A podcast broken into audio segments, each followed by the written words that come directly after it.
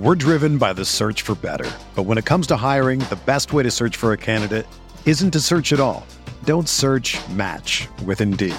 Indeed is your matching and hiring platform with over 350 million global monthly visitors, according to Indeed data, and a matching engine that helps you find quality candidates fast.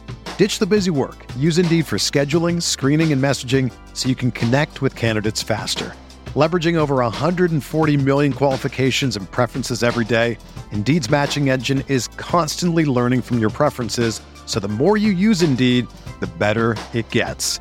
Join more than 3.5 million businesses worldwide that use Indeed to hire great talent fast. And listeners of this show will get a $75 sponsored job credit to get your jobs more visibility at Indeed.com slash BlueWire.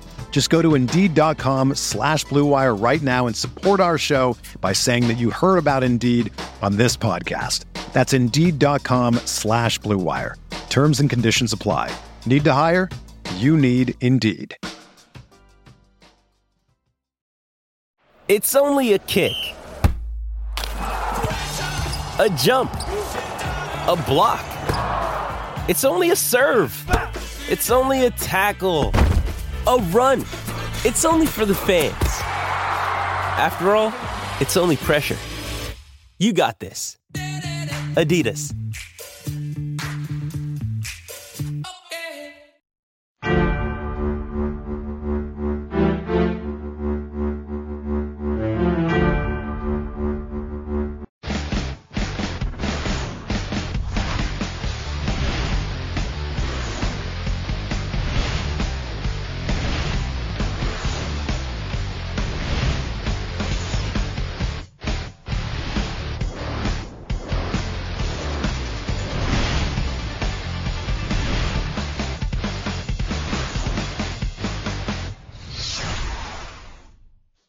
Hey everyone, how's it going? You'll notice that I am not Tyler Tamboline. Tambo is unfortunately out today with some technical difficulties, so going to be doing a little bit of a solo show here for the lineup review. So again, I'm TJ Lasig, TJL5124 across the daily fantasy industry. And yeah, this is my first time doing a solo show. So we'll see, see how this goes here bear with me as it, it probably will not be as easy as, as bouncing off ideas off of a partner, but same thing that we've done previous weeks. We'll, we'll walk through what we saw at the WGC this past weekend, take a look at some of the big tournaments, take a look at what the winning lineups looked like, take a look at the portfolio of lineups that some of the big winners across the industry had this past weekend. And then at the end, maybe get into a little bit of a preview of the upcoming PGA championship that we have. So big week in PGA DFS, first major coming up. Super excited about that, but let's first uh, put a, a little bit of a bookend on the WGC this past weekend. Had ourselves a great tournament. Justin Thomas taking it down after a, a big Sunday from him. Not surprising to see some of the guys like Brendon Todd and, and Benny An coming in in that final group and just not not quite able to get it done. Uh, I think we saw our our friend Rickie Fowler have a, a little bit of a struggle on Sunday as well. So definitely a unique event when we talk about the WGCs and particularly the the no cut aspect. I think that is, is really just a different way of not only building lineups but also just a different sweat throughout the week. I mean, for me, Thursday, Friday is usually the biggest sweat in terms of trying to get guys through the cut. Obviously, didn't have to deal with that this past weekend. And as a result of that, you see some guys that maybe didn't have the best Thursday, Friday, but by the time the weekend comes around, they're able to see themselves at the, the top of the leaderboard. So unique event here. Excited to talk through things with you guys and then excited to get on to the, the PGA this weekend. So just a reminder again of what we do here we'll be going through, taking a look at results DB. So up on my RotoGrinders page here, navigating through the top PGA, we can get ourselves to results DB. This is where we can take a, a past look at any of the tournaments that went on. And what we're just going to do is go in here and change the date, go back to last Thursday and take a look at some of the key contests that we had here. So we did not have a Milly Maker last weekend. Instead, we had the the $25 buy-in, 500k up top. So actually, not not that different of a tournament. Just a little bit of, uh, at least from for my personal opinion, a little bit of a more flat payout structure that rewards a couple more guys. So we'll take a look at that one first. We'll also take a look at the the five dollar, the three dollar, and then some of the higher stake stuff as well. Again, taking a look at lineup construction, seeing what worked for guys this past weekend, and just talking through some of the things that that I saw and that stood out to me as I went through these results. So let's start off here with the the $25. So we had a $25 buy-in, 150 max entry, and just over 80,000 total entries. And we had someone taking it down, ch- champion without the H, 27, fired eight bullets across his lineups and was able to come home with the, the big half a million payday here. So I think one of the things that really stood out to me as I was going through some of the winning lineups this weekend is that it was a lot of lower ownership than we're typically used to. And I think actually in general, ownership was a little bit more spread out just with the way pricing worked and with the smaller field only having 78 golfers. It didn't seem like there were as many obvious chalk plays that stood out as maybe there are in a typical week. I also think that again, the no cut nature tends people to be a little bit more experimental with their lineups. You can take some more risks. You can play some guys that maybe you're not typically comfortable playing, but when you get them in a no cut event, you don't have to worry about that floor of a missed cut. I mean, I think our guy Phil is probably a, a prime example of that, right?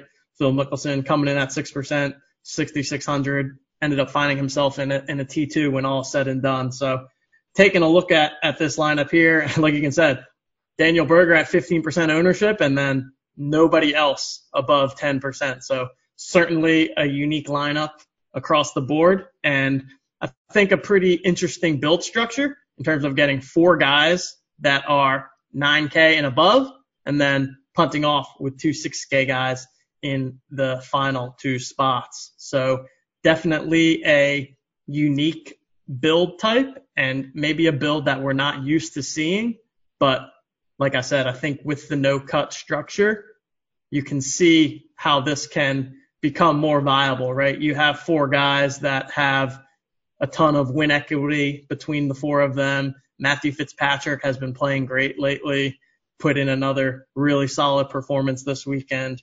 And then you can take two guys at the bottom, not have to worry about the possibility of them missing the cut. I mean, you know, a guy like Phil, he can always go out there and, and, and make some birdies. He's oftentimes going to put up the big numbers as well, but you can see that when he's able to keep things in play, he can, he's still got it. So thought that was super interesting. And then another unique or interesting thing about this is that Justin Thomas did not find his way into this lineup. So, which is surprising to me, given that it's a winner that came in, I think at 20 some percent ownership definitely surprising to not see him in the top lineup. You can also see Dustin Johnson coming in super low owned at 5%, following up on his withdrawal the week before after shooting a, nearly his third 80 in a row. So classic kind of leverage spot there. Ton of guys not, not willing, wanting and willing to go back to that after seeing the withdrawal. Obviously, Koepka, I think, was a pretty popular, like, contrarian play coming into the weekend. I think that he was a guy that a lot of people looked at and said, it's Brooks. He's only 9,200. He's going to come in at low ownership.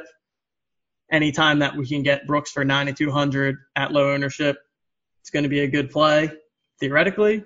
And of course, that came to fruition this week as he was battling JT for just about the, the entire 18 on Sunday. Had a little bit of a, of a falling apart moment at the end, but still comes through with the, obviously a fantastic fantasy week and that, that T2 finish. So overall, I would say that going into this week, this past week, and also just in general, when we're looking at these strong field events and something like a WGC, I expected that one of the elite golfers would come through with a win at the end for a while it looked like maybe that wasn't going to happen and maybe we were going to have one of the longer shots come through and get that win. But at the end of the day, it was JT, it was Brooks. Those were the two guys that, that really had the chance on Sunday. And I mean, that's what you get when you're going against all these elite golfers in, in such a strong field and you're guaranteed to play four rounds. The, the top guys are going to rise to the top, and, and that's what we saw on Sunday. So great lineup here overall from Campion. I mean, I think everyone is finished in the top 10 that they have in this lineup. Daniel Berger, another strong performance. Obviously, he was on fire prior to the restart. Had a, a little bit of a, of a tough time prior to this week, but then came back with another big showing here. And just overall, solid lineup. And again, interesting construction going with the four 9K guys and two guys to punt it off there. So nice lineup from Campion here. And uh, congrats on the big score. I think the next one that we want to take a look at here. Let's take a look at the $5 here, the drive the green, because I think this was the one where I saw something pretty interesting with the winner. Okay, yeah. So, so I think the, the first thing that jumped out to me in this tournament is that you can see that the, the, the MME guys really took it to this tournament, right? the top two guys MMEing. I mean, of the top 10, what, seven, eight, six, seven of them MME'd, and then the other guys still had 20 plus entries. Whereas when we looked back at the $25, it was more of the, the three lineups, eight lineups guys getting it done. So just goes to show that week to week, tournament to tournament, sometimes the MME guys are going to get there. Other times the, the single bullet will do. So RCU sick 82 takes it down here, putting up 590.5 points and the $50,000 prize to boot. Did have Justin Thomas in his lineup coming in at 22% ownership. And I think that this kind of falls more in line with what we're used to seeing from an ownership build perspective. You've got the one guy above 10K in Justin Thomas, over 20% owned. You've got two 9K guys that are more in the, the 10 to 20% ownership range. And then you've got three cheaper plays that are more off the board. So again, not surprising to see the stars and scrubs builds coming to fruition in the no cut event. Obviously, JT, fantastic play for me. He was my number one overall play coming into the week. Um, I just he just played some incredible golf. I mean, he he ends up getting the win by three strokes, and I was watching him on on Thursday Friday, and he had a lot of a lot of meat left on the bone with some of those short putts. So now, granted, he also got some pretty good bounces down the stretch on Sunday. Uh, that drive on, what was it on 15 or 16? That easily could have ended up in the water, but he ends up getting a, a great look at it, makes an incredible approach shots, and makes birdie. So, but like he talked about in his interview after the fact, that's just sometimes those are the bounces that you need to to win a tournament. Not easy to win in these strong fields. So Great lineup here. You see again Phil and Tom Lewis as those low owned plays that found themselves in that T2 bucket, making themselves into the lineup. Berger, another strong play, and then Lowry, another off the board play here. But here is what I found super interesting about RCU sick in this lineup. So first off, let's take a look and just filter out by his results. And he didn't just win this thing, right? He had a number of lineups. He has four in the top 11. He's got what nine or 10 in the top 100. So just looking across the board, he had himself a, a very nice consistent week and, and a lot of even min cashes to boot there. And so when we look to deconstruct how this happened, here is what we're going to see. So what I'm doing here is just going in to, to look at the ownership specific to RCU SICK 82 and how his player pool breaks down. And look what we have. All in. Talk about going all in. Justin Thomas, Webb Simpson, Daniel Berger, 100% of lineups for 150 lineups. Now that is what we call going all in right there. And so we've talked about over the past couple weeks, right? The different ways that you can approach MME builds and your tolerance for risk. And this is this is the most aggressive that we've seen so far. And I mean, this is what's going to happen when you hit, right? He, he, he has the winner in 100% of his lineups, and then he's got two guys that also put in strong finishes. I think Berger came in the top 10 as well. And yeah, Berger was in that T2 mix. Webb was right there, T12. So you put three guys in 100% of your lineups and you've got a winner, a T2, and a T12 you're going to have yourself a pretty nice week. And then around that, he's got nobody over 20% ownership. So it's basically going all in with these three guys and then sprinkling in, I think pretty much has to be all 6K guys beyond that, right? Yeah. Taking a look at these names, not okay. So Poulter, so maybe some low 7Ks at best, but pretty much what he's saying is these are the three guys that I like. These are the three guys that, that I trust the most and I want to build around. And then from there, I'm going to just get a sprinkle of everyone and hope that that's the right build that is going to lead to the winning lineup. So obviously not a style that's going to be for everyone. Again, one of these guys has has an off week. Maybe it's not as good, but also again, going back to the the theory of the no cut event, it's not like he's putting himself at risk of Webb Simpson missing the cut and not getting two rounds, right? At the very least, unless there's a withdrawal, he knows that he's getting four rounds out of these guys. So he's going to draw his line in the sand and really get aggressive with it and go with it. So I, I respect the, the guts it takes to do that there and to each his own, but really I thought awesome build structure there. So RCU sick 82. Congrats on the win. Congrats on the just overall great week. And um, yeah, very nice build structure even better results to go with it. I think uh, another guy that we're going to want to look at is E. Hafner here. He's a well-known name in the industry and, and also had himself a nice week across multiple contests. He was actually ended up being the winner of the 3K, and I think he won one of the other tournaments as well. And so when we take a look at his player pool, we will see a similar but less aggressive approach. So he really took his stand on two guys primarily. So three times the field on Justin Thomas, putting him in 64% of his lineups. Massive leverage on Jason Day, putting him in half his lineups, and then massive leverage on Phil as well. 6% ownership, putting him in 32%. Jason Day seems to be a name that just keeps coming up in these winning lineups, and, and people still never want to play him, myself included.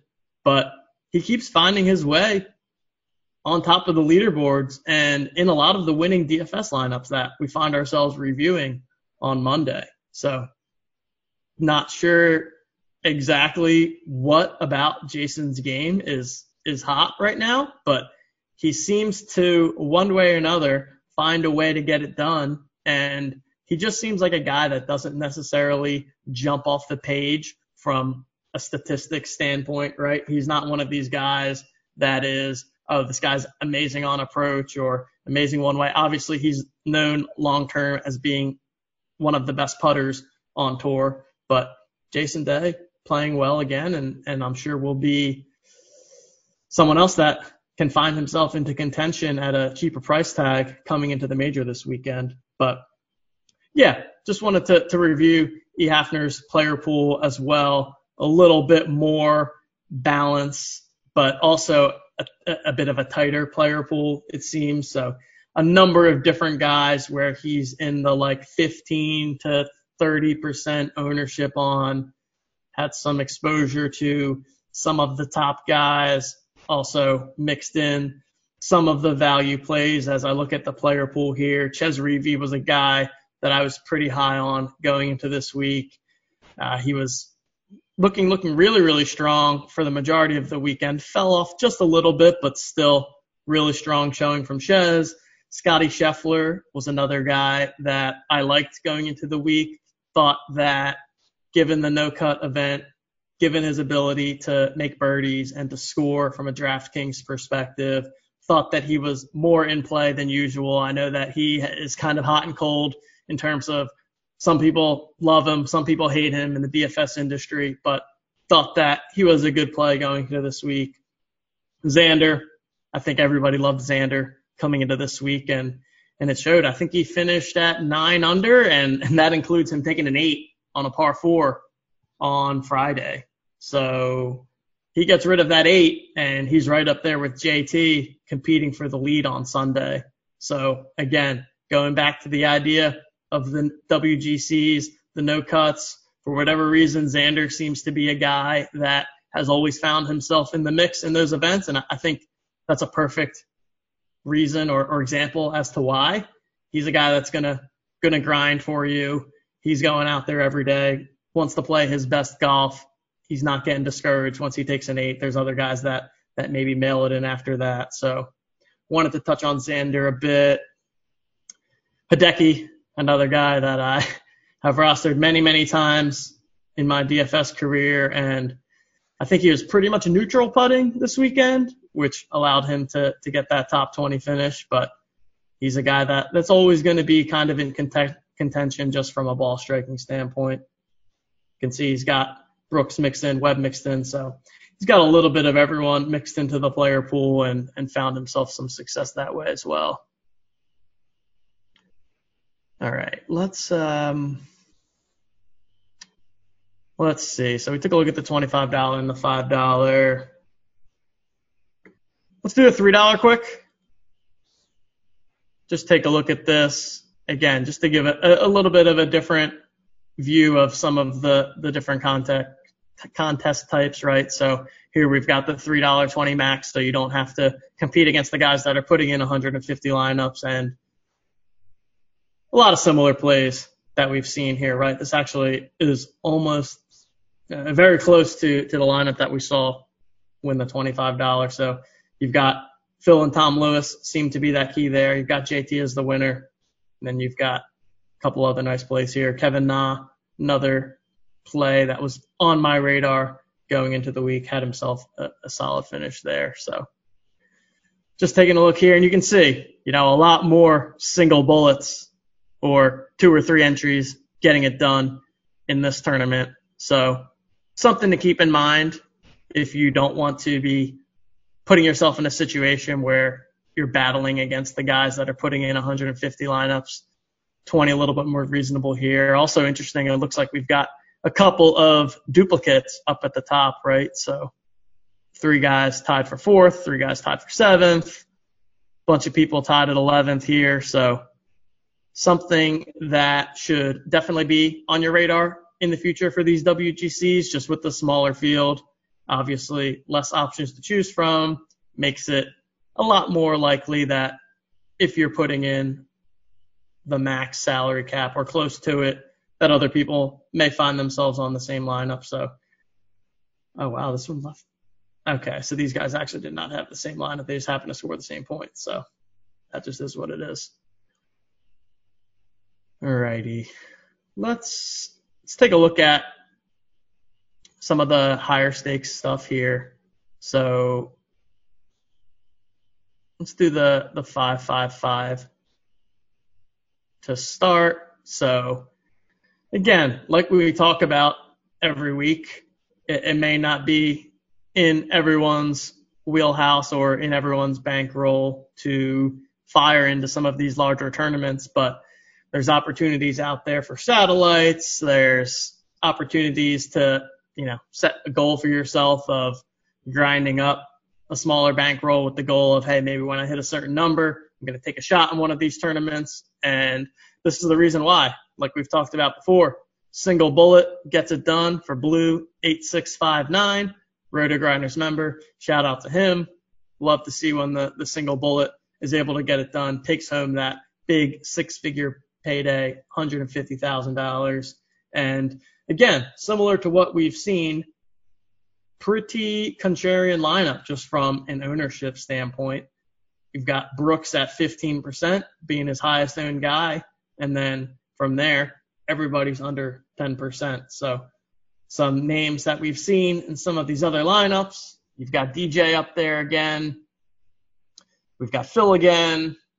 Got Jason Day again. And then we haven't seen these yet, but we've got Rickie and we've got Jordan. So Blue was able to take this down despite the pretty subpar Sunday from Rickie. So could have put up even more points, but lucky for him, he didn't need to. This lineup was, was good enough to take it down. And again, you, you look here and I mean the the name value of this lineup, right? I mean, these are probably six of the most recognizable names in golf. And I think when we get into some of these stronger field tournaments and maybe some courses that aren't playing as easy as some of these birdie fests, sometimes it's just those high pedigree golfers that come through. And it's not necessarily quantifiable. It's just taking a look at the long term and saying that, you know, for these price, the, these are, are, are good golfers and I'm going to go ahead and play them. I mean, I thought Rickie 8,300, that's a, as cheap of a price tag as as we're going to see from him. And, and he continued to be pretty low priced in the showdowns. So I, ended up getting a good amount of exposure to him in the showdown slates throughout the weekend. Thought that that he was a solid play and was again playing some some pretty good golf up until Sunday. Jordan Spieth, always a controversial topic in the DFS golf world. Personally, not a big Spieth guy, but he finds ways to get it done, and when he does, it's typically again in in these more difficult fields in the tournaments where you need a little bit of an all around game and not just a pure ball strikers course. So interesting week because while we see a lot of the, the same plays kind of appearing, that there's definitely multiple ways to get it done. I mean, it, it seemed like Phil was definitely a key to unlocking a winning lineup just because of his low price tag. And then, but from a build structure here, this is another unique one, right? I think so far we've seen the the 110K, two 9K, three cheap guys. We saw the, the four 9K, two punts construction. And here we've got more of a traditional two 9K guys, three low 8K guys punted off with the last spot. So definitely interesting. And, and again, not, not to be a broken record, but, but I do think that the no cut nature leads to people being more comfortable with a variety of builds and more comfortable straying away from the, the quote unquote optimal construction and led to a, a number of different winners here. All right. Let's review one last tournament here. And this may be a little bit of a quicker show than we're used to, but that's okay. You guys can only listen to me ramble for so long. Um, but hey, so all right, we've got the 3K, 101 entries this week.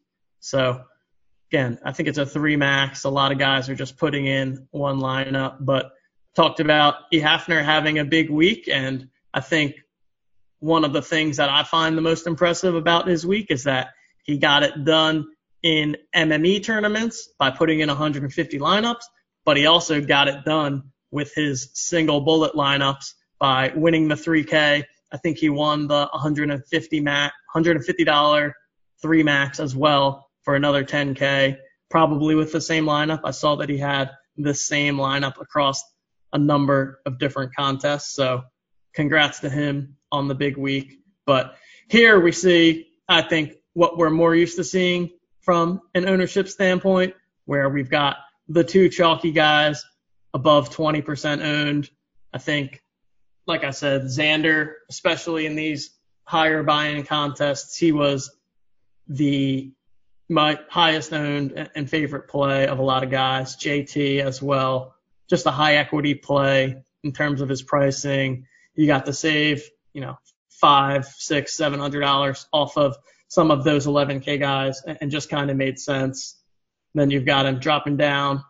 got two lower priced, middling ownership guys in Niemann and Scheffler. Again, two guys that in this format can go out there, make some birdies for you, put in some points from a DK scoring perspective. And then the two guys that we've seen continually in these lineups, Phil, Jason Day, the bet on long-term form kind of guys. I mean, obviously, I guess it's been a while since Phil has had long term form, but if you're going to take Phil, I think taking him in the no cut event is is probably a way to go, just because you never know what you're going to get with him. But yeah, really, really strong lineup here. Uh, great ownership breakdown, and I mean, I think that this is a lineup that that can see yourself getting on now. Unfortunately, I found my way on the Snedeker as my cheap punt play, and oof, he did not play well. Did not play well, and also could not putt. So that was not a recipe for success. If I had picked a better punt play, so I had I had Chez Reavie and Brandt Snedeker as my two cheap guys. If I had found my way onto a Phil or a Brendon Todd or a Benny An instead of Snedeker, could have had myself a pretty nice week. Instead, just found myself cashing in in things like double ups and, and winning some head to heads, but not able to to get anything done from a GPP perspective. We've got our friend Petty Theft here as well. He's been crushing it in these 3Ks. Another top five finish here. Empire Maker, always one of the the best high stakes players out there, finding himself in the top five here. So Wilson one, another guy that we see up at the top. So definitely a different beast when, when you're playing in these fields against these strong players, but at the same time, anything can happen on any given week. It'll be be an interesting coming up for this major. They're they're running a I think the biggest contest that I've seen from a high stakes perspective perspective with a seven thousand five hundred dollar buy in, million dollars up top. I think 301 people tournament. So that'll be a fun one to, to review next weekend. But um, yeah, I guess that's it in terms of the contest that that I wanted to review. Shout out to all the big winners out here. Shout out to again RCU Sick 82 for living up to the name and being a complete sicko by going all in on three guys. I respect that kind of play and and glad to see it pay off for you. And I would like to get into a little bit of a preview of next week. Let's see if Lineup HQ is up and running. It was not when I looked earlier. And it's still not. So what I did do, and I'll just make this quick, but I wanted to give my, again, this is my very, very early thoughts. I've not looked at anything yet, but I just pulled the DraftKings salaries into a sheet here. Okay. All right. Everyone should be able to see this Excel sheet now. Sorry. Brief technical difficulty switching screens here, but lineup HQ is not up and running yet, but I did want to do at least a very brief preview of the upcoming first major of the year PGA championship. So going old school here, just got DK salaries loaded into an Excel sheet and definitely some some interesting pricing when we first take a look. So coming off of the the top two finishes last week, we've got JT and Brooks as the two guys above 11k. So definitely not surprised to see JT coming in as the the top priced guy, especially coming off of the fresh win. But not only that, he's been putting in some pretty consistent results since the restart. Brooks now gets a price jump from 9,200 all the way up to 11,100 which again, not the most surprising thing, just given his reputation for being the major slayer. Everyone is always going to want to play Brooks in the majors. Are they going to want to play him at 11-1? That that will remain to be seen. And then we've got ourselves a, a nice loaded 10K range. Rory, Rahm, Bryson, Xander. So Xander finding himself up into the 10Ks, and I think he's earned it at this point. He's just been very consistent week in, week out hasn't found himself with a win yet, but I think at this point he's proven himself that maybe if he's not in that very, very top tier, that, that he's at least knocking on the door and he's right behind there. Bryson is an interesting one. I mean, I think three weeks ago, everyone was under the assumption that, oh, when it comes to the, the majors, Bryson's going to be the, the top priced guy. Bryson's the best golfer in the world. And now he's coming in at just 10-3. So I imagine that will be a, a hot topic for discussion throughout the course of the week. His game just brings a lot of volatility just with the way he's he's playing and also with some of the decision making, right? He, he's made it pretty clear that that he's gonna do what he does and he's gonna bombs away and when it works, it's gonna look amazing and he's gonna win tournaments. But when it goes south, it could go south very quickly, as we saw two weeks ago when it, when he took a 10 or three weeks ago, whenever that was. So, I mean, it's really pick your poison up top here. Jon Rahm 10-5. That's interesting to me. Off the cuff, I would say that's probably my favorite play right here. R- Rory's been struggling. Can't seem to figure out why, but but yeah, I mean, I, I think you'll see dispersed ownership in the in the 10k plus range, and really can't go wrong with any of those. But as we get down in price, I think is when it becomes super interesting. So taking a look at the 9k range, we've got only four 9k golfers, which is a pretty small 9k range. I feel like we've we've seen more golfers in that 9K range in the past, but they've they've priced down some of these guys into the eights. So Webb, Cantlay, Tiger, DJ. It's going to be interesting to see how it shakes out among those guys. Tiger coming in at 9-2. I know he they, they don't play this course. I, I don't know as of yet a ton about this course, but I know they don't play it often. But I think Tiger does have some sort of of course history there. But I guess Tiger has course history everywhere. So 9,200, pretty appealing price for Tiger.